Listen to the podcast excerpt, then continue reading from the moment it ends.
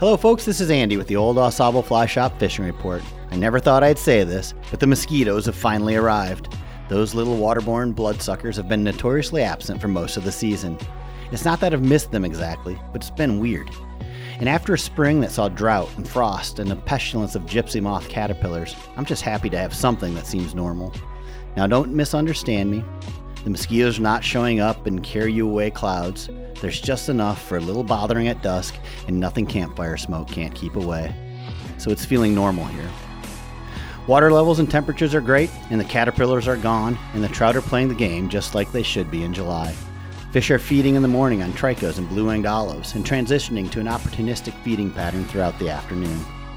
Dry flies rubbed along the log jams and drifted down bubble lines are garnering attention, and underwater offerings like nymphs and streamers are getting plenty of play in the absence of a hatch. Fly patterns from fading and long gone hatches like isos and brown drakes will work for prospecting, but terrestrial imitations such as ants, beetles, and hoppers are the favorites of many July anglers.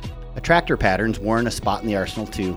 Patriots, Coachmans, and everything foam are July staples. Fishing pressure has been light, and as a result, we're fooling the occasional better trout in the daylight. The evening rise has been dependable as well. Olive spinners and Cahills are bringing fish to the surface regularly in the falling light. ISOs may just show up in thin numbers at dusk, so be vigilant. Even late season emergences of Hex have occasionally returned to the menu. Be prepared for it all.